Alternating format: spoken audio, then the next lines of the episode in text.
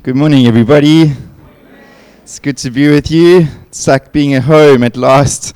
Um, but this morning I want to read from Psalm 27. So if you have your Bibles, won't you please turn to Psalm 27? And we're going to be reading two verses, verse 4 and verse 8 this morning. And uh, Lord, as we do so, we want to remember what you said to Samuel when you were putting the future king before him, you said to him, Lord, uh, Samuel, man looks at the outward appearance, but God looks at the heart. And so, God, we want to come before you as a church this morning. We want to look as you look. We want to see as you see this morning. And I pray that this morning would be a life changing word, Lord. For those here, I pray this morning we would not leave this place without the strong calling of the Spirit of God. That God, this morning we might leave this place knowing what is on your heart, the purpose of living, Lord, the purpose of enjoying you, the purpose of salvation, the purpose of this church. And we pray for this, Lord, this morning. We ask for your grace just to sprinkle every word with the blood of Jesus, that you'd help me say only what you want me to say, Lord, and keep me from saying what I mustn't. That this morning your kingdom might come in this place, we pray. Amen. So, I ask you a question this morning. What is the one thing you're asking God for in 2018? I ask you this morning because I'm sure that there are many things on your mind. Some of you might be having a, a, number of urgent requests this year. 2018 might not be looking as rosy as what uh, we would like it to be. But this morning, I want to open up a man's heart called David to you. And I want to show you that this man's heart showed one thing. He was after one thing. And it comes in Psalm 27, verse 4. If you had to ask David anything, he, he said this. This is one thing he would ask of the Lord. This is one thing I've asked of the Lord, that will I seek after that I may dwell in the house of the Lord all the days of my life, to gaze upon the beauty of the Lord and to inquire in his temple. Now, this morning, I'm, com- I'm compressing two sermons into one, and as you know, for me, that's quite a difficult thing to do. But I want to say this morning, David's request is one that comes not in a moment where things are going well for David in actual fact, this is before he was ever made king. This was before God's word had been proven true to David. He wasn't saying this from a palace. In actual fact, it was the lowest moment in David's life. He had no job. He had men hunting him. They were trying to kill him. They were walking around hunting him in this area in the south of Israel, where, which had a bunch of caves. David was hiding in caves. He was on the run from this man called Saul no money, no job, no security, and perhaps the most difficult of all was that the promise of God to say, David, you're going to be the future king, was so far away from David. And so, if David could have asked God for anything, he could have asked God for a lot. And I never saw this before. This is a very famous verse, but in actual fact, David, despite all of these things, says there is one thing his heart is after. I ask you this morning if God delays or doesn't act in the way you want Him to in 2018, will He Himself be enough for you? You see, in essence, David is saying in this cry of his heart, he's saying, God, I'm willing to forego the answers and the outcomes of all these things if I can just have you. You see, guys, David discovered something about God that is available to you and me this morning. He discovered that this God of the Bible is a personal God, that he can be known. And entering into knowing this God, experiencing his presence, drawing close to him, hearing his voice in his life was something that David lived off. It was something that sustained him. And if you notice in the first verse of this Psalm 27, he says, The Lord Himself is my light and my salvation. Whom shall I fear? It doesn't say the Lord gives me light or the Lord gives me salvation. He says, He Himself. In Him I find the light I need and the salvation for my feet. He is the stronghold of my life. David discovered that this God could be known, experienced, tasted, seen. And this pursuit of a living God and His presence in David's life was his mission. I ask you, do you know what I'm talking about this morning? And Psalm 27, verse 4, is a response to what God has said to David in verse 8. God says, David, seek my face. And David responds, My heart says to you, Your face, Lord, do I seek. The amazing thing about this verse in verse 8 is when God says to David, Seek, it is plural. It means that this invitation is going out to every single person in this building. Does not matter the level of your intellect, does not matter where you have come from, does not matter even, even yesterday, maybe the hour before you walked into this place, you committed some horrendous sin. Does not matter how you feel or where you think you are before God this morning. This invitation is plural. It is for anybody who will respond.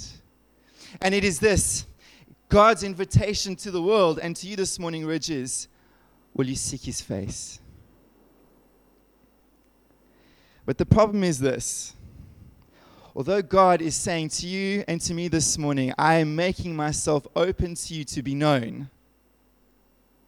The problem is not our head in understanding that God is willing to make himself known and for you to discover how close you can get to him. The problem is our hearts. Notice what David says in response to this call that's gone out, saying, Seek my face. David says, It is my heart. My heart says to you, Your face, Lord, do I seek. And I put it to you this morning, guys. It is not the lack of understanding in this place that stops you from pursuing God. It is the state of your heart before Him. And in my first sermon, which I don't have the luxury of unpacking now, I looked at how the heart is the seat of affection and desire and passion. And the Bible groups all these things together and calls it worship. And the problem is, your heart and mine, it is so fickle. It runs after things and attaches itself to things other than God. And Jesus put it like this He said, No man can serve two masters because he loves he'll love one more than the other. In other words, your heart only has capacity to love one thing at a time. And the problem is this is your heart and mind, your heart and mine runs after things other than God, and our affection and our desire and our passion attaches itself to things other than Him. And so this morning, this sermon is going to be so boring for you. It's going to seem like it's going to be something that's going to go over your head unless when this call goes out and says, Ridge, God's invitation to you in 2018 until the rest of your days is to know Him, is to see Him face to face. What will determine your response is where your heart is. And Proverbs 4:23 says, "Above all else, we have to guard our hearts, for everything we do flows from it.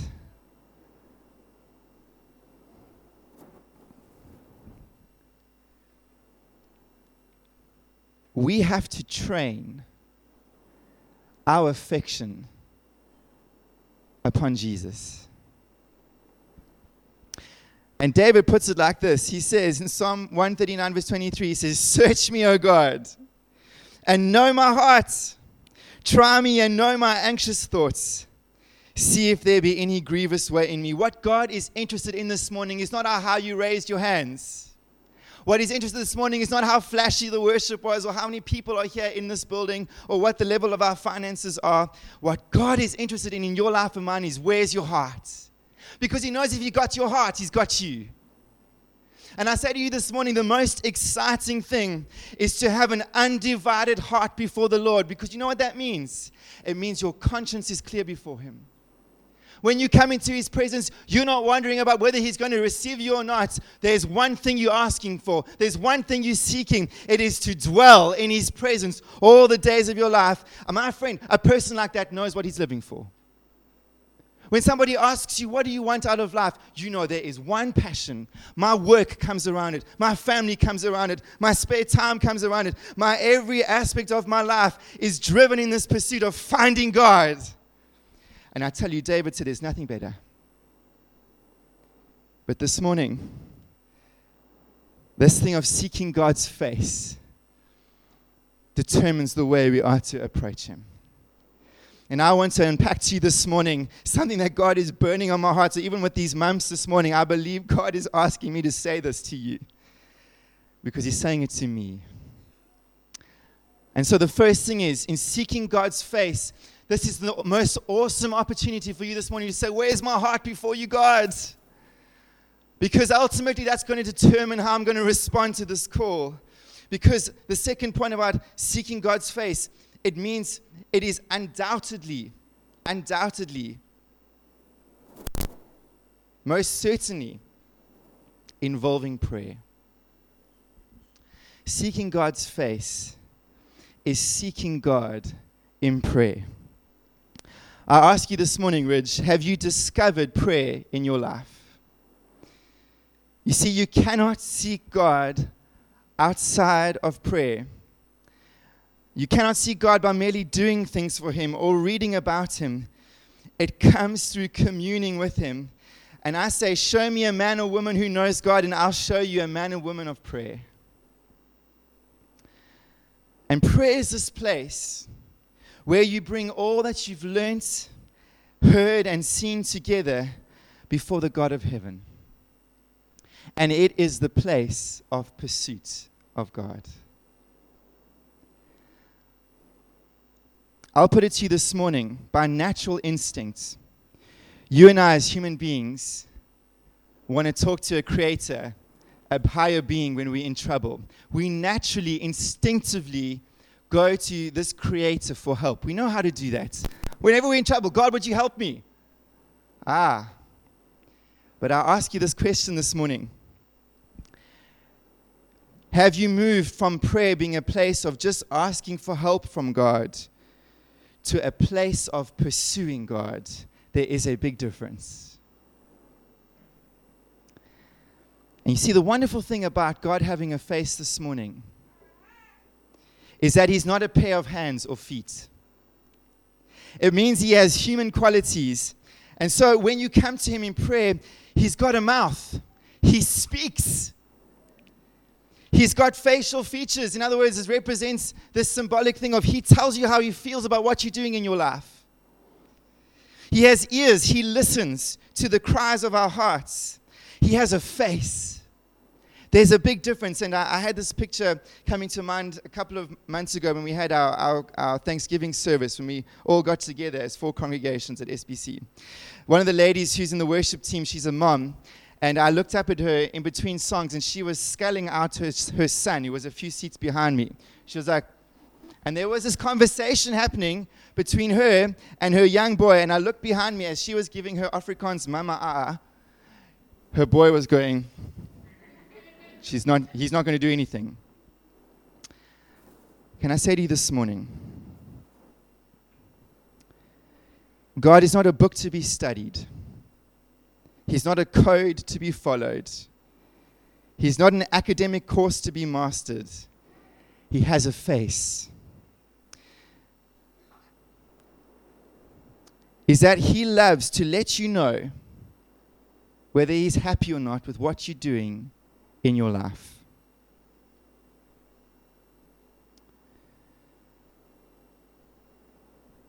And his face is something you have to seek after. This is not something you hope for. This is not something you wish for. This is something you do. And I was struck last year by a sermon by a guy called R.T. Kendall, and he asked this question. He said, How long are you going to wait before you truly know God? And I resonated with what he said. It struck me cold because in my life I have realized that every season has its excuse for not doing it. At the 6 p.m. last week, when I preached in the sermon, I looked across and there were these bunch of youth, and I said to them, You know what? I put off knowing God because I had to get good marks so I could get into university. Then I put off knowing God because I had to get good marks in university so I could get a good job. Then I put off knowing God because I had to work hard so I could get enough money so I could get married. Then I put off knowing God because getting married and suddenly you have to save to have kids and a house and whatever. Then I put off, I'm telling you, the risk is putting off God because until these kids leave home, they're all consuming. And the excuse is this every season has some space where you say, I'll defer, I'll delay because of what's in front of me.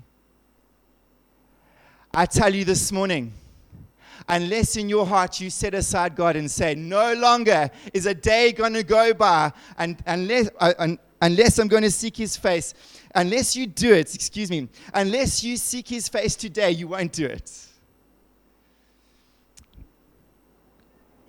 It involves prayer. The third thing is, it is being resolved to seek His face, not His hands. There's a big difference. Essentially, it means it is releasing God to be Himself to you. You see, what we love to do is when we seek God's hands, we have our own little agenda, we have our own little plan and mission, and what we say is, God, would you just basically rubber stamp and bless what I want to do? But how do you know if somebody approves of what you're doing or not? It's in their face, not so? And seeking God's face, not his hands, is being more concerned about his approval of what you are doing in your life than simply asking him to bless it.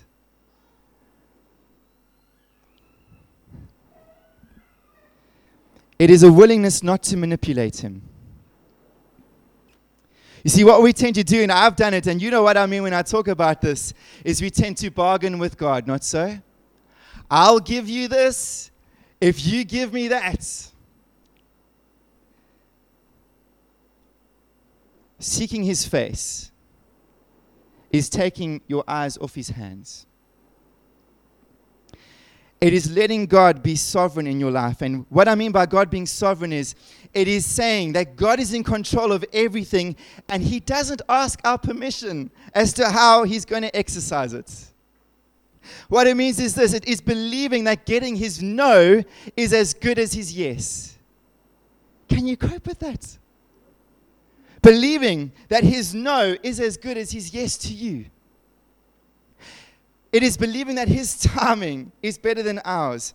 And my friends, this morning, this way of living, it is an exciting but difficult way to live because ultimately, what David says in verse 14 is the way a person who seeks God's face postures himself. Don't you notice in the last verse of Psalm 27, David says, Wait for the Lord. Be strong and let your heart take courage. Wait for the Lord. Why would he say a thing like that? Because seeking God's face is waiting for his approval. And that means you're not just running ahead and doing what you want to do. You're willing to say, God, I'm not moving further from this place until I know you're in it. And when you're waiting for God in this season or in this space, you're vulnerable. You want to manipulate. You want to try and knock open doors. You want to try and make your plans. You want to try and forge your path ahead of you. You want to get stuck in and try and force God's hand to do what you want. But seeking God's face is being willing to say, I'm waiting for you, Lord. What you are saying about my life and where I'm going is more important than what I want.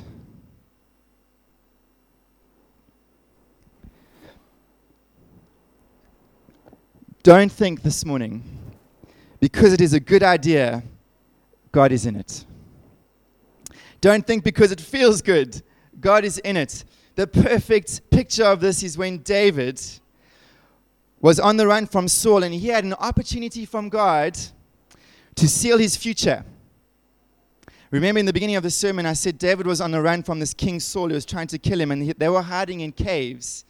And ah, King Saul was exhausted from hating and chasing David, and he needed a rest. And so he goes into the cave, and unbeknownst to King Saul, who's hiding behind the rocks but David himself and his men. And Saul falls asleep, and here is David's moment. And David's friends say, David, your stars have aligned, buddy. God has given Saul into your hand.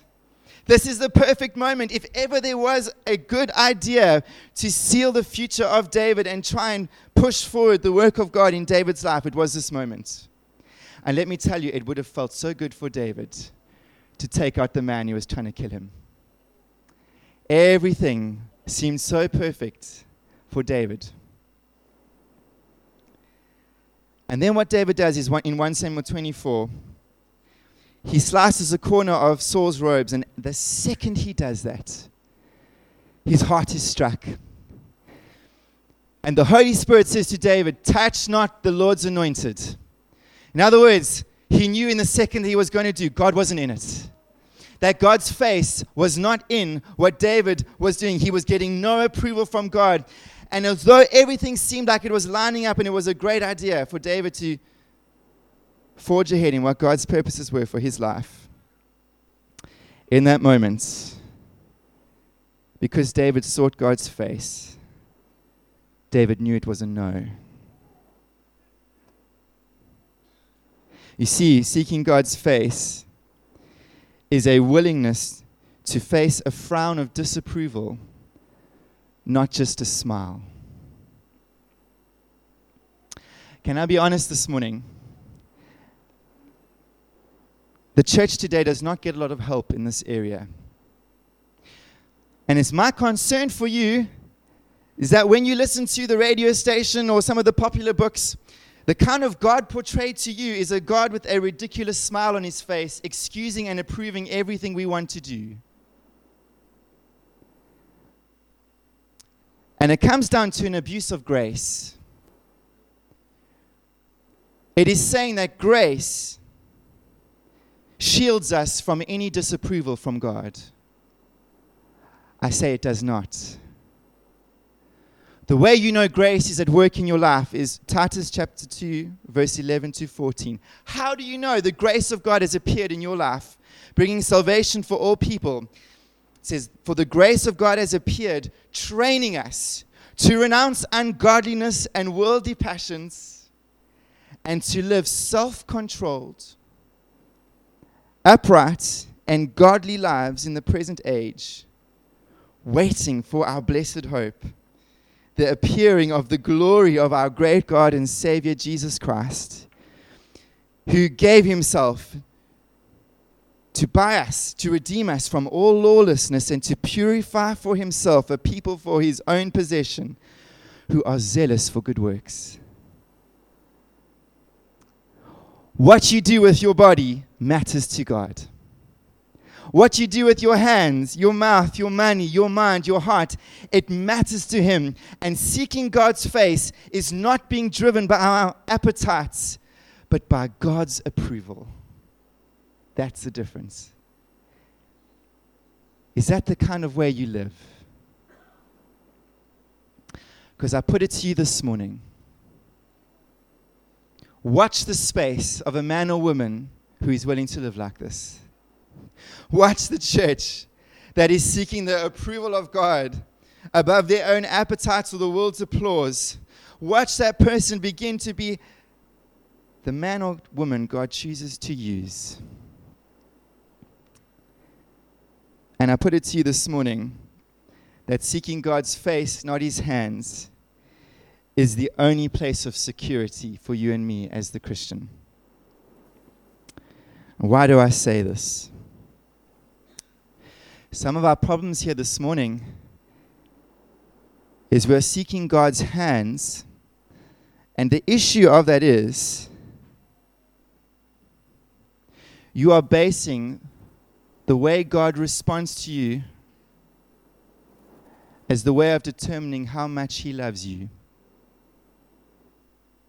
You see, when you seek God's hands, what you're really hoping for is Him coming through for you in a certain way. And when He doesn't, you feel rejected. That's how it works. And if your life is pursuing God's hands, I guarantee, ask anybody here who's been walking with God for a long period of time, it will lead to disappointment. It will lead to disillusionment. It will lead to a feeling of rejection because what you do is you put God's love on trial by looking for His hands. If you're looking for His hands, my friends, you're going to face a crisis in your walk because you're going to peg His love for you based on how He's dealing with you. And some of us here are wandering far from God because of disappointment. When you seek God's face, you become a Job. When you can say, Lord, if your hands give or take away, blessed be your name. Your faith will be unassailable. You'll reach a point in Job's life, in Job 13, verse 15, where he says, Lord, even if your hand takes away my own life, though he slay me, yet will I trust him. Now be gracious to me this morning. I'm jealous for you. The Ridge has a special place in my heart, so I speak a bit more frankly with you than I do at Sterling, all right? I am worried that some of us are in and out all the time. We're one foot in, we're one foot out because we only run to God when we're in trouble because we're seeking His hands.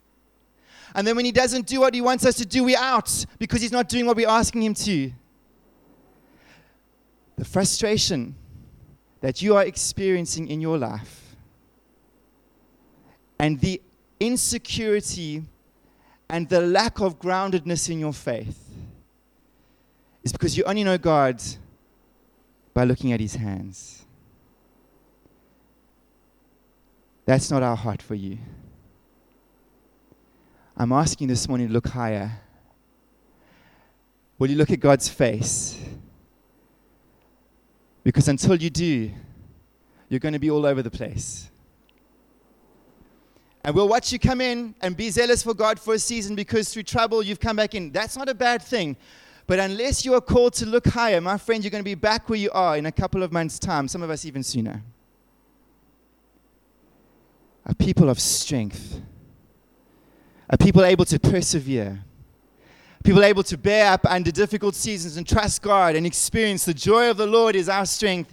Is a person or a people that can fix their eyes on the face of God and say, That's my purpose. Because in God's face, you can see He's still with you. Because in his face, that's where you see his approval, not his hands. And the fourth thing this morning is this it starts with the heart, it is undoubtedly prayer. It is willingness to seek his face, on his hands. But the fourth thing is, it is surely seeking his presence. Don't you think it's funny how when we need to show up personally to somebody's function, we say we need to show face. Not so? That's what we say. And some of us don't want to go. We say, but we'll have to show face. I know some of you talk like that, right? If you are seeking God's face, you are seeking God to show up in your life. And let me tell you, it is the most glorious thing that can happen to a person. David said in Psalm 16, verse 11, In your presence there is fullness of joy. So when this God shows up, and the power of his spirit makes a God who's seated in heaven come close and be seated in your heart. And your very senses are tingling with the presence of God. David says, in that moment, his heart explodes. There's nothing better. And that's what he's saying in Psalm 27, verse 4 that I may dwell in the house of the Lord all the days of my life. He's saying, I want to be in your presence. And it is what Brother Lawrence called practicing the presence of God in his book. It is a maintaining a constant desire to be close to Him. Can I ask you a question this morning as I wrap up the sermon? with this final point. How long can you go without the presence of God in your life? How long can you go? The absence of God's presence and closeness to David was what terrified him. In the very next verse of Psalm 27, verse 9, after David says, My heart says to you, your face I will seek, he says something very strange. He says, Hide not your face from me. He just said, Lord, your face I'm going to seek. But he says, But do something for me as I seek it. Hide not your face from me. Turn not your servant away in anger, O you who have been my help. Cast me not, forsake me not, O God of my salvation. What is he saying? The absence of God's presence in our lives is what the Bible says is when God hides his face. Does that terrify you?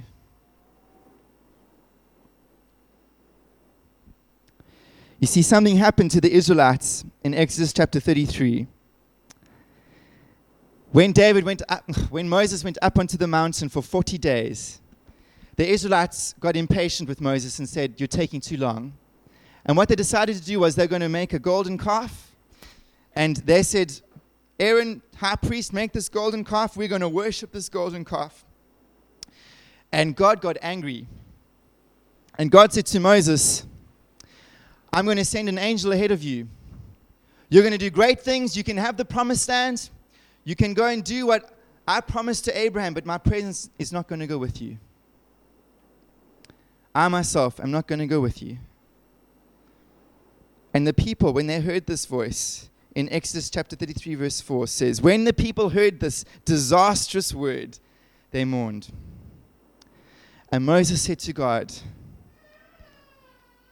If you won't go with us, we're not going at all. Is that you? You know what I fear for us? Is that we have got our equipment, we've got our lovely building, We've got our teams. We're so functional. But do we ask ourselves the question, God, where is your presence?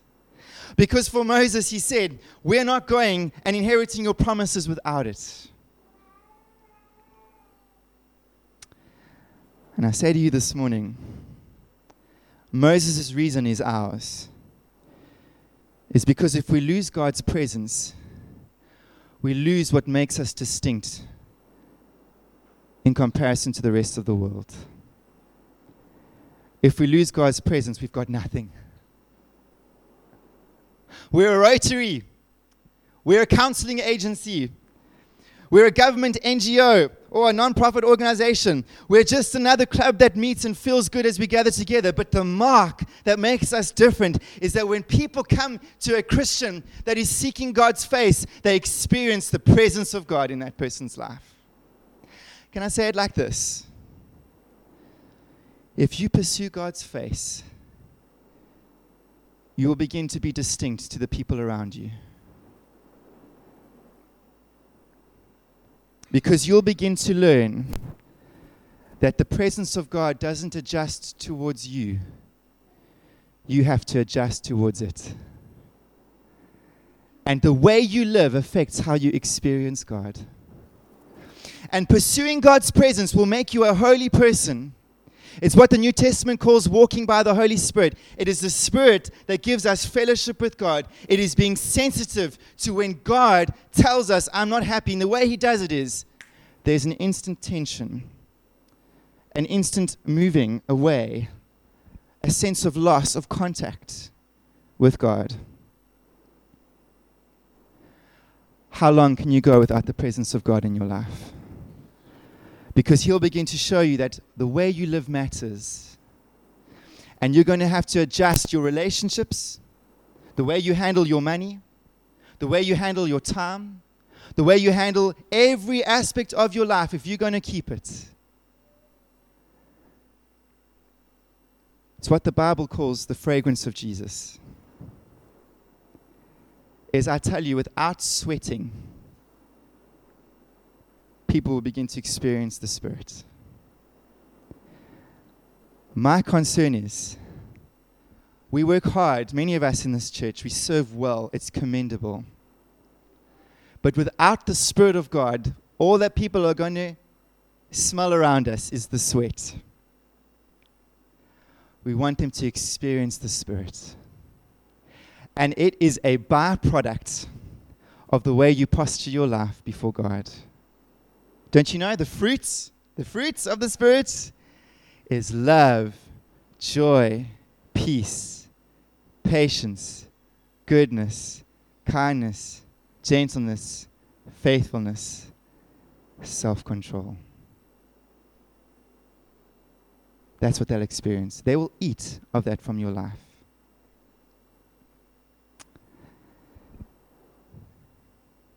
There are only two reasons why God removes his presence from our lives. The one is some theologians call it the divine tease. God wants to know how far you'll go without him. He wants to know when he moves his face or hides his face, will you run after him or will you just carry running on? Or the second is sin. And Genesis chapter 5, verse 14 Cain, after murdering his brother Abel, says to God, Behold, you have driven me today away from the ground, and from your face I shall be hidden. In Psalm 51, verse 10 to 11, when David slept with Bathsheba, his psalm of repentance is this Creating me a clean heart, O God, and renew a right spirit within me. Ah, but cast me not from your presence, and take not your Holy Spirit from me. Friends are returning to the Lord to seek his face is a returning to his presence. And a returning to his presence is a willingness to repent from any sin and asking God, give me a clean heart. Renew a right spirit within me. And like David, he'll do it for you. I put it to you, like myself, so few of us have tasted what it means to see God's face. Some of us here have memories of it in our lives. There were seasons when God was so close to you. My friends, God is calling you back to that this morning. But for others, perhaps you've never experienced what it means to seek the face of God. I want to say to you this morning, you can do it right now. You don't have to have all A's in your report card. You don't have to know your Bible back to front. You don't even have to have a good track record. It's will you come?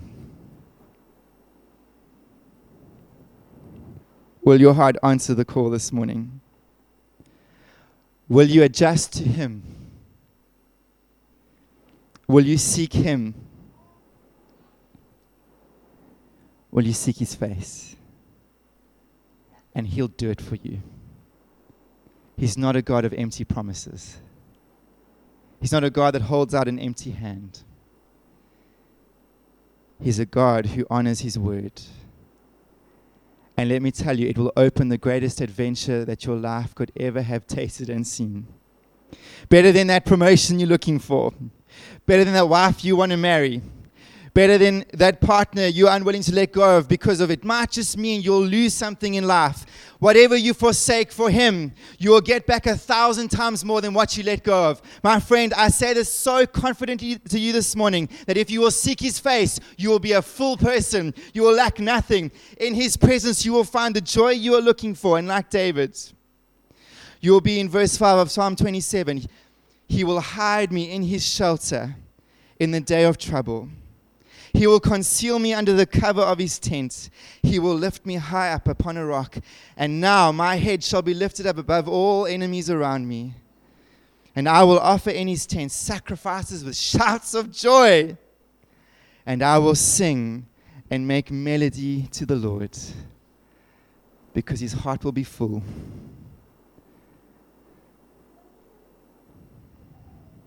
Let's pray.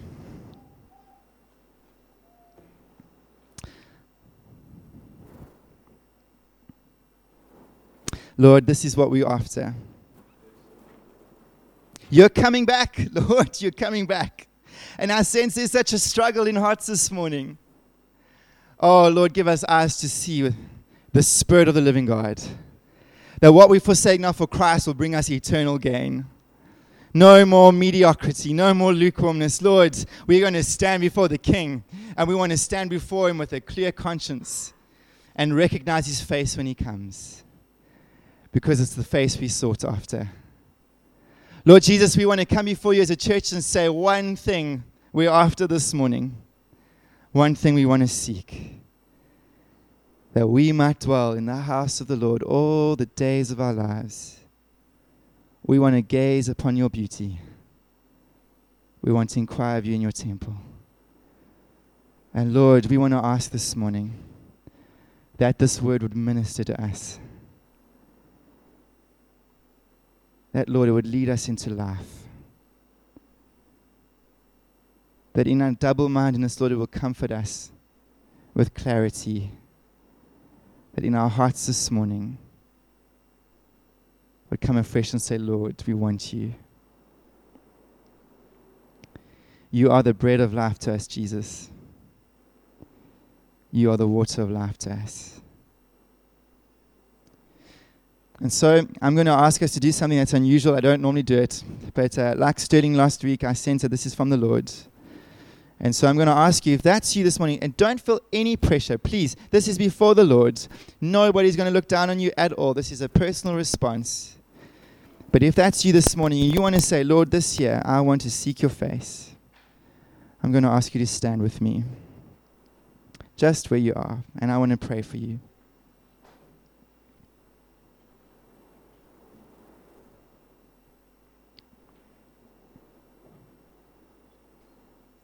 Lord Jesus,